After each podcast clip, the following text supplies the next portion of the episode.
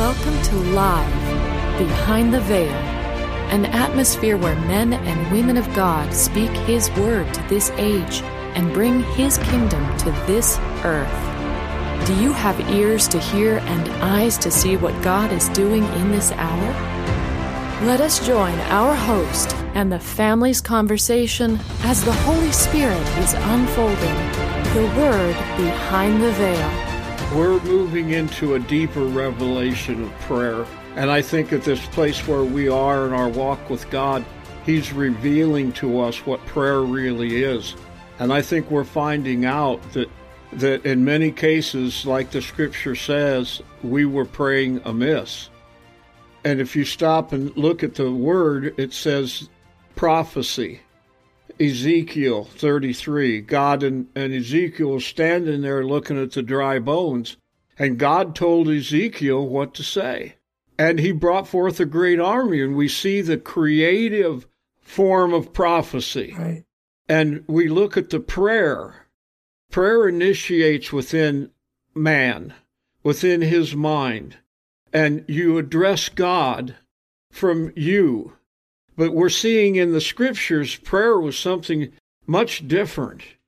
Christ travailed in prayer, and they, their travail was called prayer.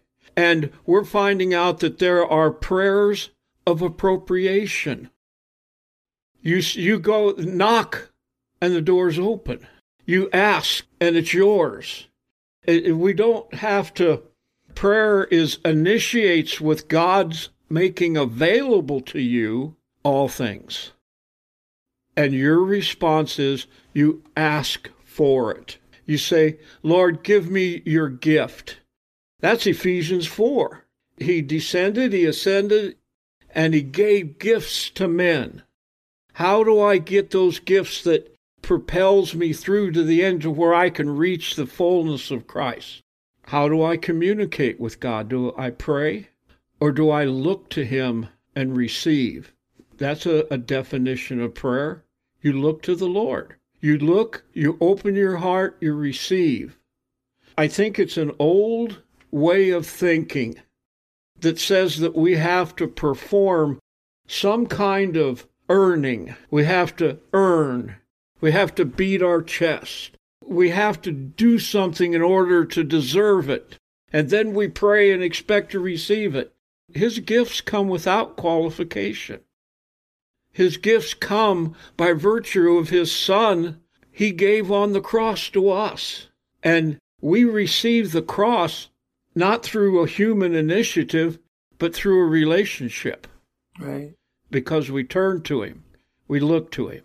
We're learning so much of even the basic things and what they really are and how they work. I want to follow that thread on prayer because I think there's a new attitude coming. It's kind of like not praying to a God out there and not begging or even talking to a God up in heaven, but realizing that He's within your heart.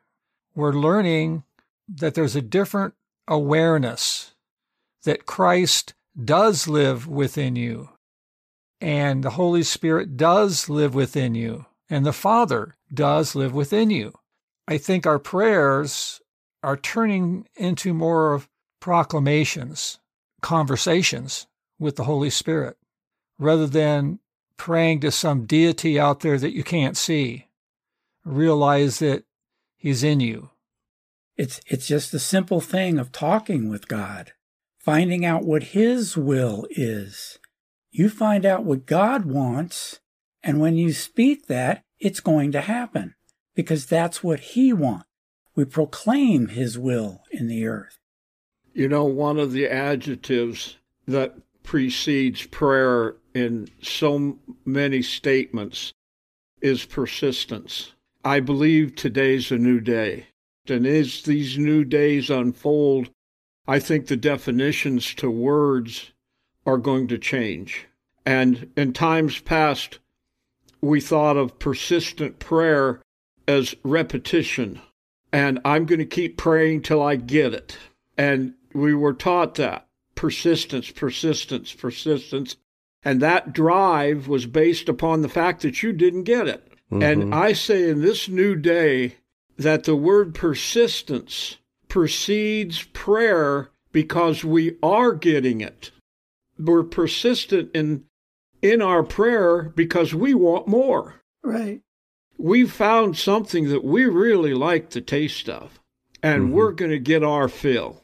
And that's the way prayers is coming out, is developing now. As our prayers are not crying and begging, but they're prayers of appropriation. They're prayers of declaration. They're prayers of many different content. And even the word prayer is it's basically communication.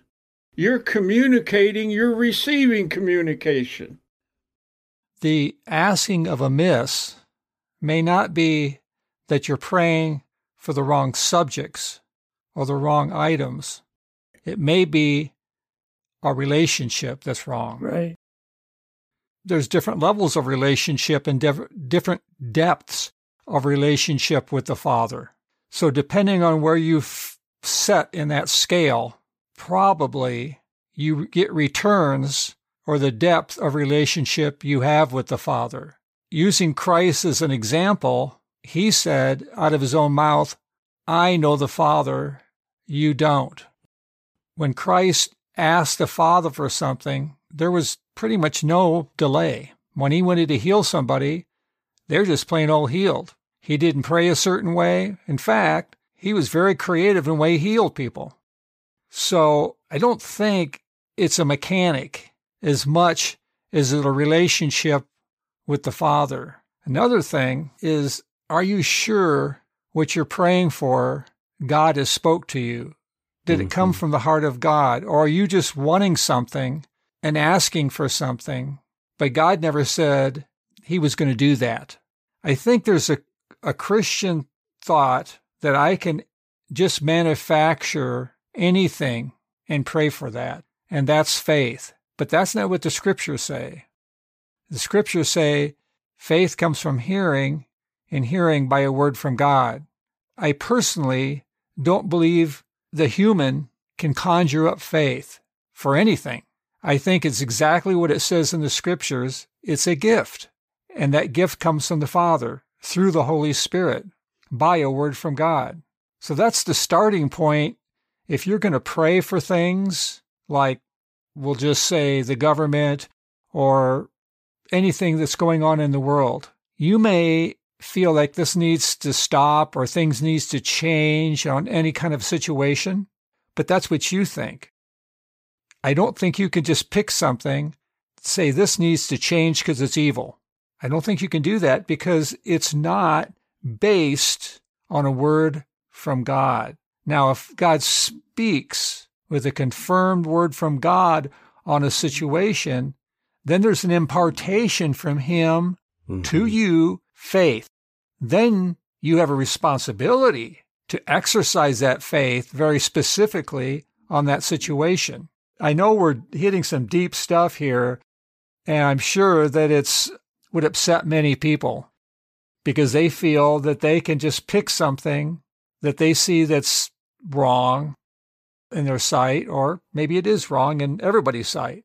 That doesn't mean you can change it.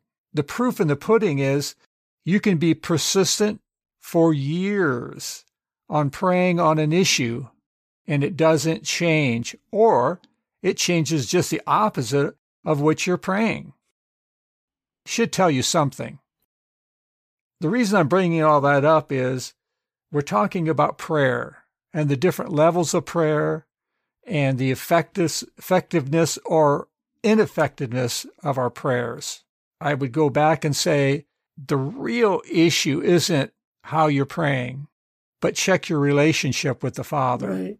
How deep do you have a relationship with the Father? Because if you have a deep relationship like Christ did, something happened with Christ in his growing in his relationship with his Father. He said out of his own mouth, I only do the things that I see the Father do. I only speak those things that I hear the Father speak. And he did that because he probably got the principle. If I just choose something to pray about or do, it doesn't work. Right. It reminds me of the scripture the prayers of a righteous man availeth much. Right. And like Ron said, that relationship. Yep. Prayer has to be based upon a relationship. yeah. Using the sports analogy, you never understand how to play the game till you're out on the mat, till you're out on the field or out on the court, because you can Mhm. practice all you want. And that always used to bother me. I go to a doctor who practiced medicine, and that bothered me. I don't want to be practiced on. And that's what I'm saying. In that relationship, you're working with a guy who knows what he's doing. He's no, he knows, and that's why the relationship with the Holy Spirit, absolute requirement of effective prayer. Right. Because really, what are you doing? You're giving God a voice Right. we grow up and we break free of the uh, misconception that God is here to serve us. Right. And we move into that level of maturity that lays down their life like Christ did and then picks it up again. Or one translation says, receives it again. And that's the practicing of, of effective prayer. the fulfillment of effective prayer. Experiencing the impartation of God's Word through His family is life. Has this time in His presence blessed you? Then please subscribe to our podcast at livebehindtheveil.com. If you would like to contact the family with questions or topics that you would like discussed, you can email them to livingepistles at livebehindtheveil.com. Stay connected, tuned in, and grow with the family as the Lord unveils His Word to us live behind the veil.